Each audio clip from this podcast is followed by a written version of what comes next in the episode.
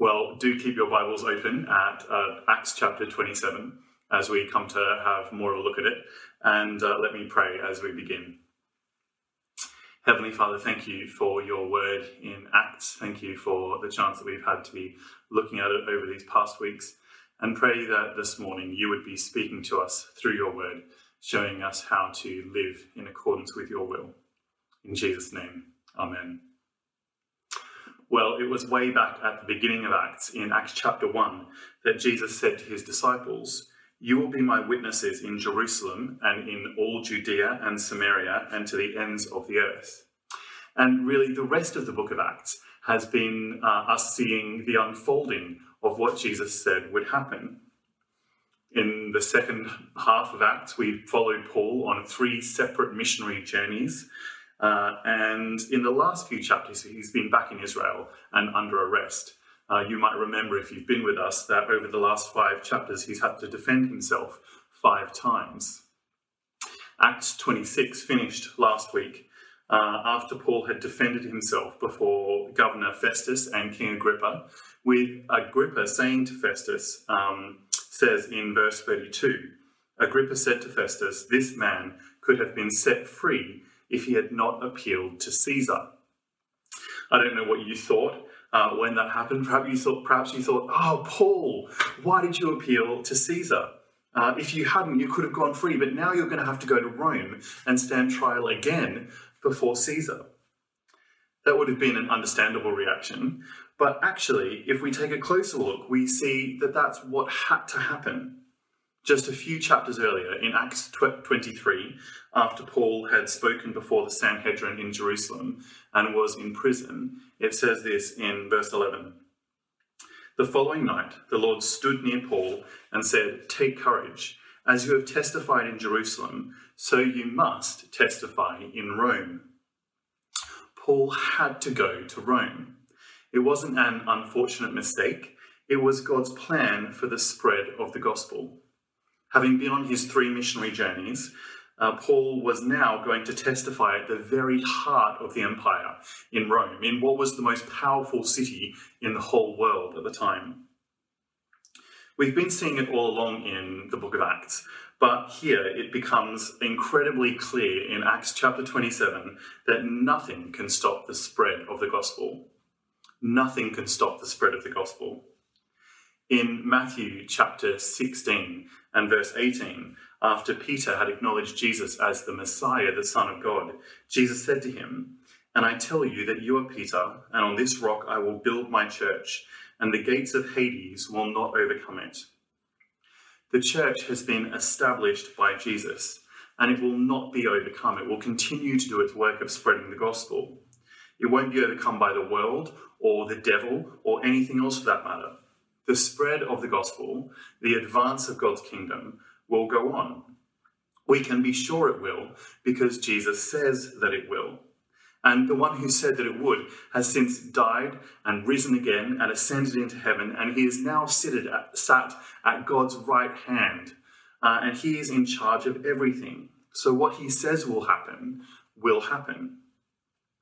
That said, uh, as we might know all too well, it certainly doesn't always look that way from a human perspective.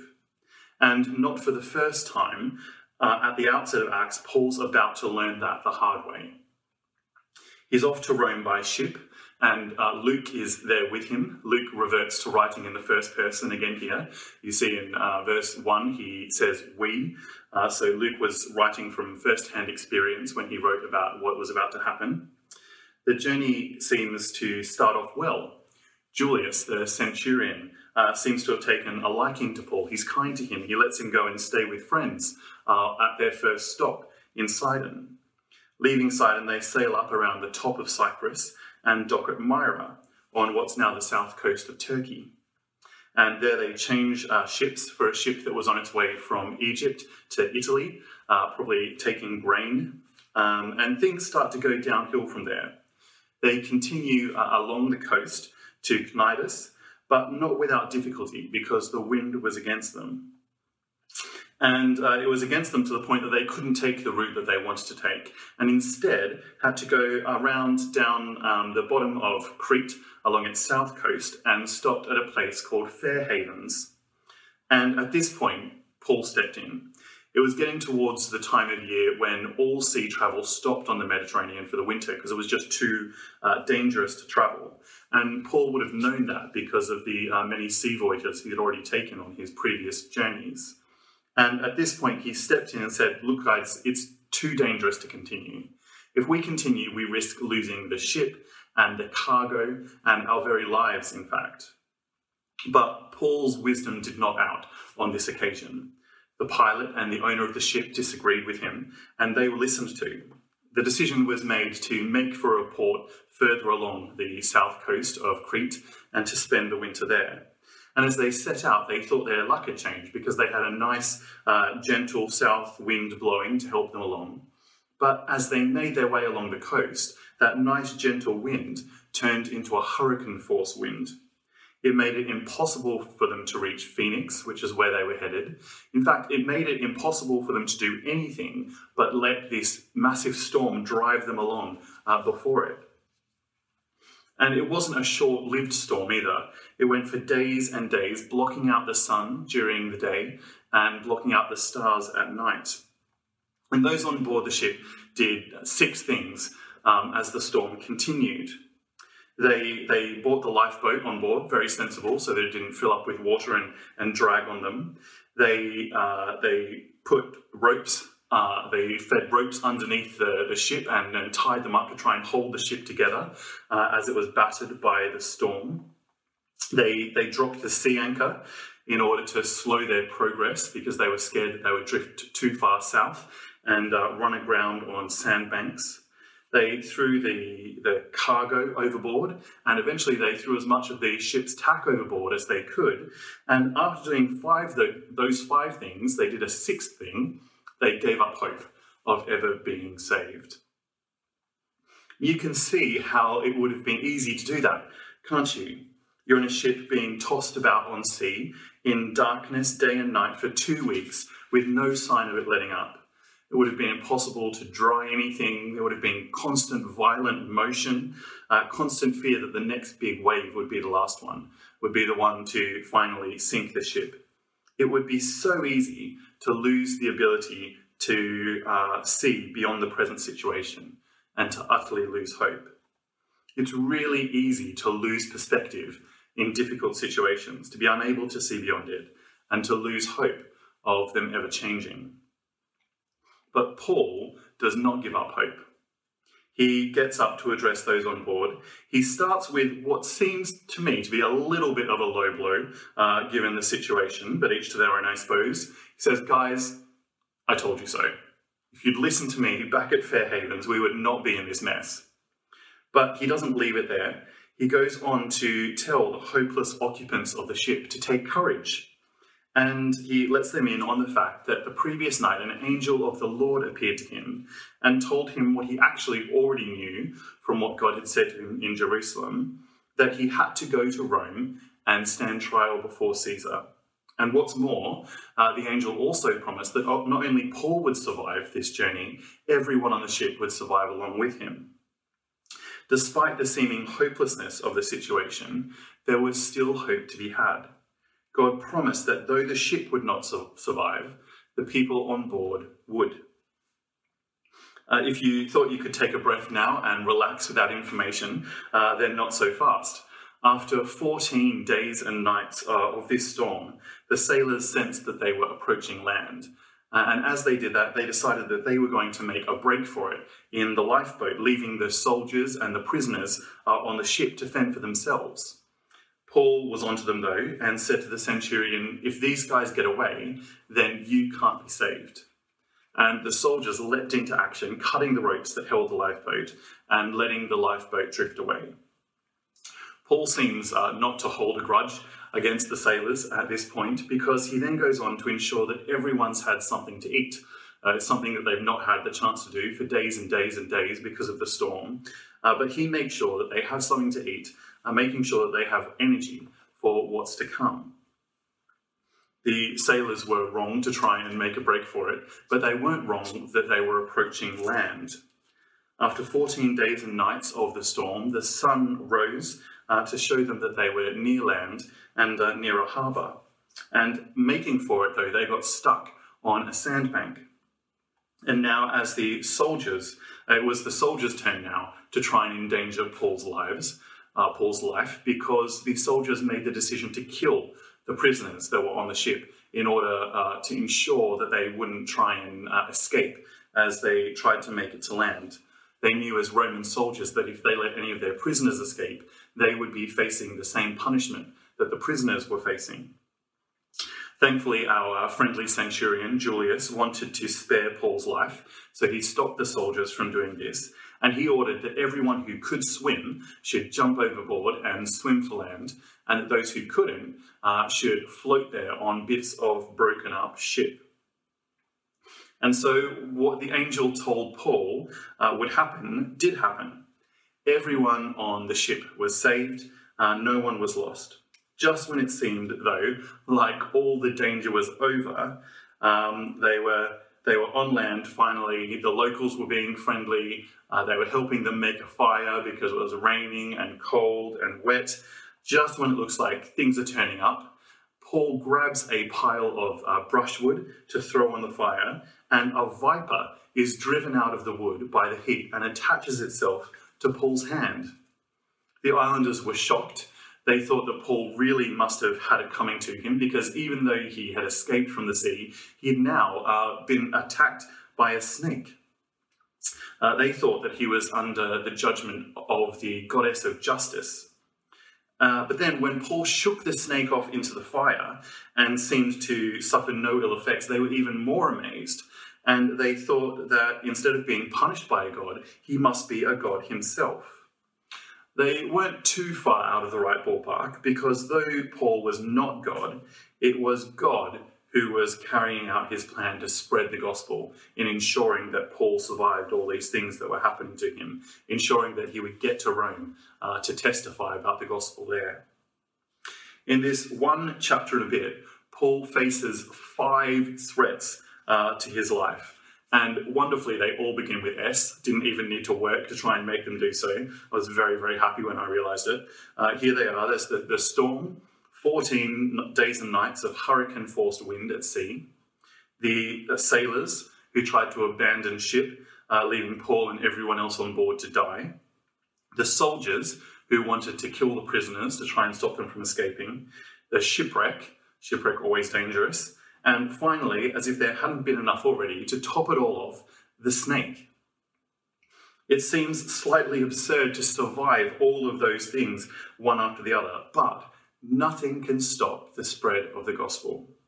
God had said to Paul, uh, God had said that Paul would go to Rome. He's in control, so to Rome, Paul would go. Well, some of the big, seemingly all consuming things we're facing today, humanly speaking, seem like they could be barriers uh, to the spread of the gospel and to the advance of God's kingdom. There's uh, coronavirus. It's effectively shut down society. We can't physically meet together as a church, even though we're told in the Bible to not stop meeting together. The verse that goes with our vision of helping people come home to God is Luke chapter 14, verse 23, which says, Then the master told his servants, Go out to the roads and country lanes and compel them to come in, so that my house will be full. We can't even go out uh, at the moment, let alone compel other people to come in.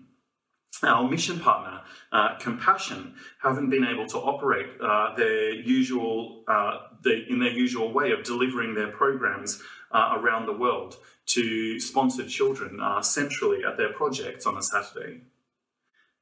Then there's the growing acknowledgement of racism in our society, something that has, of course, been all too apparent to those who have been the victims of racism since the beginning.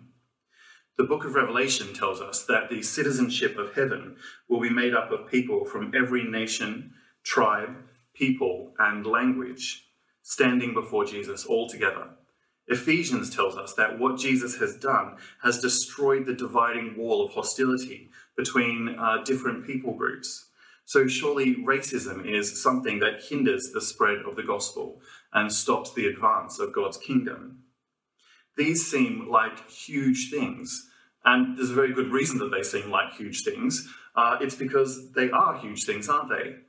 But they aren't so big that they can change the truth that God is in control and nothing will stop the spread of the gospel. So, how are we to respond? Well, uh, we can take a leaf out of Paul's book. He responds in two ways. He took hope and he took action. It's been said of Paul that he was a man of God and of action, a man of the Spirit and of common sense. We see that in this chapter as Paul takes hope and takes action. He takes hope. Despite the desperate situation he's in, facing death at the hands of uh, a storm, soldiers, sailors, a shipwreck, and a snake, and unlike the others he is with, he does not give up hope.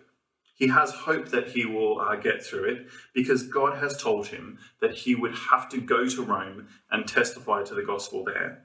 And he knows that the one who made that promise is also the one who is in control always in every situation.